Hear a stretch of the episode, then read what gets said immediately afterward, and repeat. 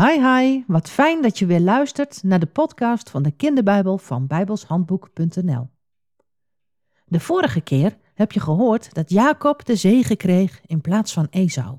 Weet je nog? De tweede zoon van Isaac, de jongste, in plaats van de oudste.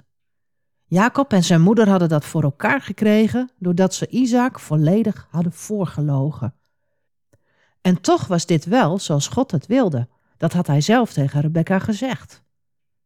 Toen Jacob de zegen van Isaac had ontvangen en de tent van zijn vader uitliep, kwam op dat moment ook net Esau thuis, van de jacht.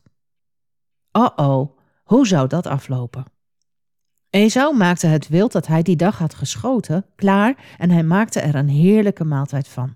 Hij braadde het vlees precies op de manier zoals zijn vader het heerlijk vond. En daarna liep hij naar de tent van Isaac. Dag vader, ik ben weer terug hoor, zei Esau. Kom zitten en eet van het wild dat ik voor u heb klaargemaakt. Dan kunt u mij zegenen. Verbaasd kwam Isaac overeind. Wie ben jij dan? vroeg hij. Ik ben het, Esau, uw oudste zoon, zei Esau. Oh, Isaac begon te beven van schrik. Hoe kan dat?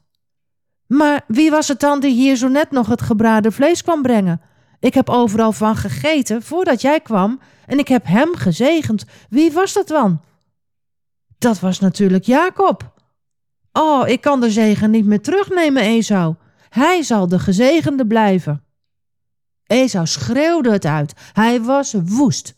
Nee, vader, dat kan niet waar zijn. Zegen mij toch ook, vader. Jouw broertje heeft mij bedrogen, Esau, en hij heeft jouw zegen gestolen. Ik kan daar niks meer aan veranderen. Hij heet ook niet voor niets Jacob, de bedrieger, schreeuwde Esau. Tot twee keer toe heeft hij mij bedrogen. Eerst heeft hij mij het eerstgeboorterecht afgenomen en nu heeft hij mijn eerstgeboortezegen gestolen. Heeft u dan helemaal geen zegen meer voor mij, vader? Isaac schudde zijn hoofd en zei: Ik heb hem tot heerser over jou gemaakt, en al zijn broers zullen zijn knechten zijn. Ik heb hem ook graan en wijn gegeven. En wat kan ik nog voor jou doen, mijn zoon? Huilend antwoordde Esau: heeft u alleen die ene zegen, vader? Zegen mij toch alstublieft ook. Toen antwoordde zijn vader: Je zal ver van vruchtbare grond wonen, zonder dauw van de hemel. Je zal moeten leven van je zwaard en je zal je broer moeten dienen. Maar er zal een tijd komen, ooit, dat je daarvan verlost kunt worden. Ezo liep boos de tent van zijn vader uit. Hij was heel erg boos op Jacob. Jacob had al het goede van hun vader gekregen en hij, Esau, niks. Hij haatte Jacob. Onze vader zal niet zo lang meer leven, zei hij tegen zichzelf.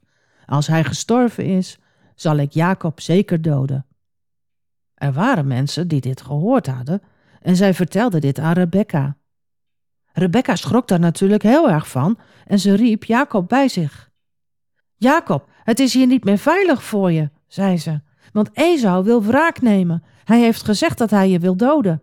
Je moet vertrekken. Vlucht naar mijn broer Laban, die in Haran woont. En blijf daar totdat de boosheid van Esau voorbij is.